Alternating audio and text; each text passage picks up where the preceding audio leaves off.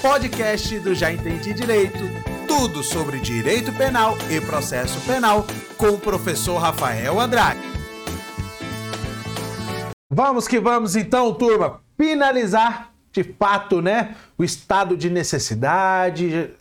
Teve a aula aqui sobre o aspecto normativo mesmo, esgotamos requisitos, o risco, bacana aula anterior falamos questões mais voltadas para doutrinas, né? E agora gosto muito desse, desse tipo de aula onde a gente consegue visualizar, né, o instituto na prática, no dia a dia, né, do poder judiciário, como que ele é tratado, né, é no dia a dia que é é, a jurisprudência? A gente visualizar como que o estado de necessidade tem sido tratado, né? como que ele tem sido reconhecido ou negado né? no dia a dia aí. Tranquilo? Então vamos lá, ó, já tá aí, caderno de conteúdo, aula bem tranquila, né? Deixa eu ir aqui, ó. Jurisprudência do Tribunal de Justiça do Distrito Federal, ausência do perigo atual e inevitável. Olha só aqui, turma, dois requisitos que nós estudamos.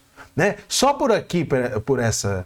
É, por essa jurisprudência aqui, o que que, o, o, né, o que que foi reconhecido aqui? Primeiro, que não tinha perigo atual, né, a ponto de justificar, e o seguinte, que tinha outros meios, outras formas de salvar né, esse, esse bem jurídico é, que estava exposto a esse perigo.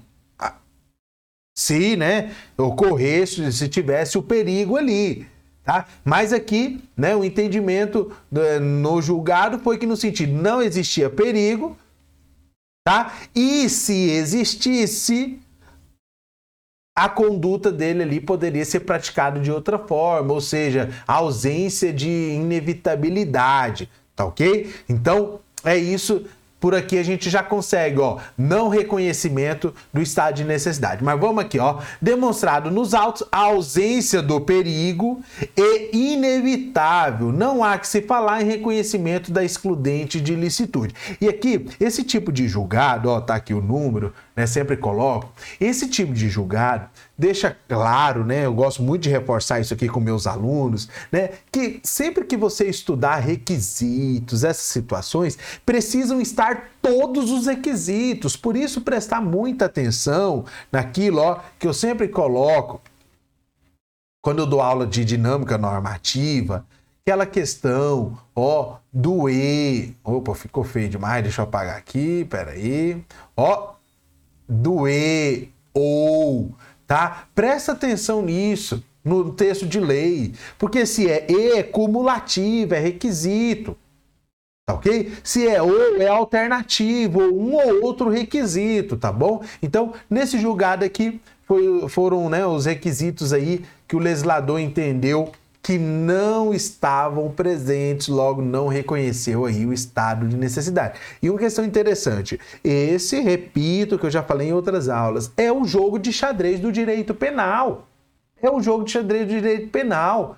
Tá ok? É vislumbrar, determinado, e por isso repito, repito, sem medo, porque eu espero que isso ajude você na graduação, quando você for fazer o exame da OAB, para concurso público. Não se resolve casos penais por atacado. É preciso prestar atenção, vírgula após vírgula, circunstância após circunstância ali. Tranquilo? Deixa eu ver o tempo aqui, tudo certo. Ó, vamos lá, outro julgado. Vamos ver como que o estado de necessidade está sendo tratado. Ó, Tá aí na tela de na sua tela. Ó, morte de animal, ó, vamos ver aqui. Estado de necessidade, dono do cachorro culpado pelo perigo. Então, ó, o que que nós já temos aqui, ó? Que aquele requisito lá acerca do perigo foi causado pelo próprio dono do cachorro. Professor, de forma dolosa? Sim. Porque é possível que ele pratique, né, provoque o risco, mas de forma culposa. Indenização incabível. Aqui, ó, aquele que causar dano a outro, mesmo em estado de necessidade, o causador do dano é obrigado a reparar a vítima em vista do dever geral de não lesar e de reparação, desde que, ó, desde que o dono da coisa lesada não seja culpado pelo perigo. Conversamos sobre isso aqui lá no, no estado de necessidade agressivo e defensivo.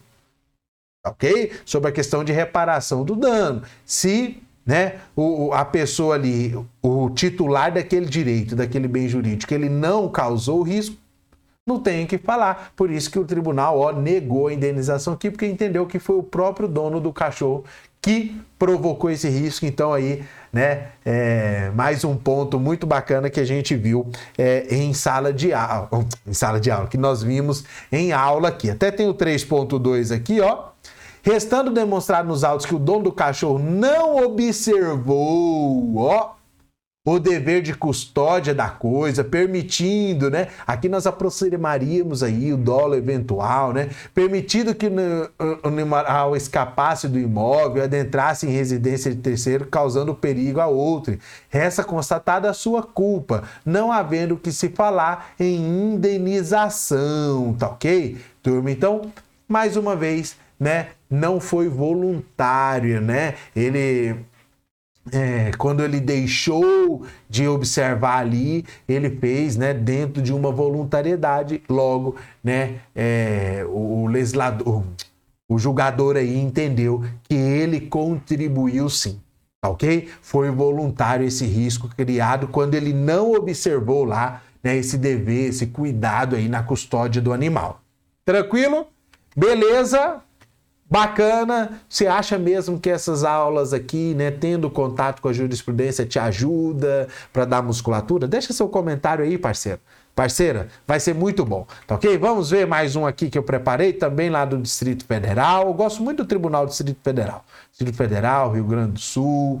Estado de necessidade, furto famélico, ó, que eu comentei anteriormente aí. Alegação de dificuldades financeiras insuficiente para exclusão da ilicitude, tá? Ah, uma coisa muito interessante, esse julgado aqui nos mostra, tá?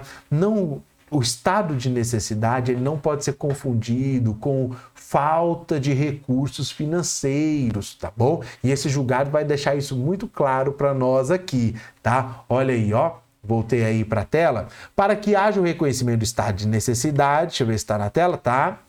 Necessidade pelo furto famélico, deve haver comprovação da condição extrema do agente, em que não há outra forma de agir para satisfazer a necessidade, não sendo suficiente a mera alegação de dificuldades financeiras. Porque o seguinte, tanto que não reconheceu. O fato do indivíduo né, não ter dificuldades financeiras não quer dizer que o único meio é ele praticar o furto ok? Ao reconhecimento do furto famélico está vinculado quando aquele comportamento era o único meio. Não sendo o único meio, tá? Não tem que falar em furto famélico enquanto estado de necessidade, tá bom? E a falta, já pensou se todo mundo que não tem condições financeiras fosse praticar, né, o furto famélico, realmente estaríamos ali de uma forma desproporcional o reconhecimento dessa hipótese aí de estado de necessidade.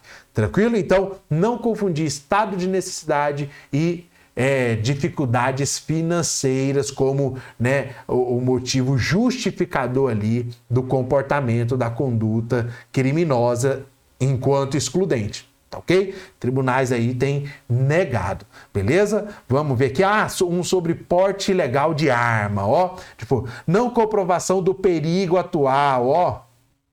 Se não tem perigo atual, não tem que falar. Tá ok? Para concretizar o estado de necessidade, não basta o mero receio, isso aqui é interessante, hein?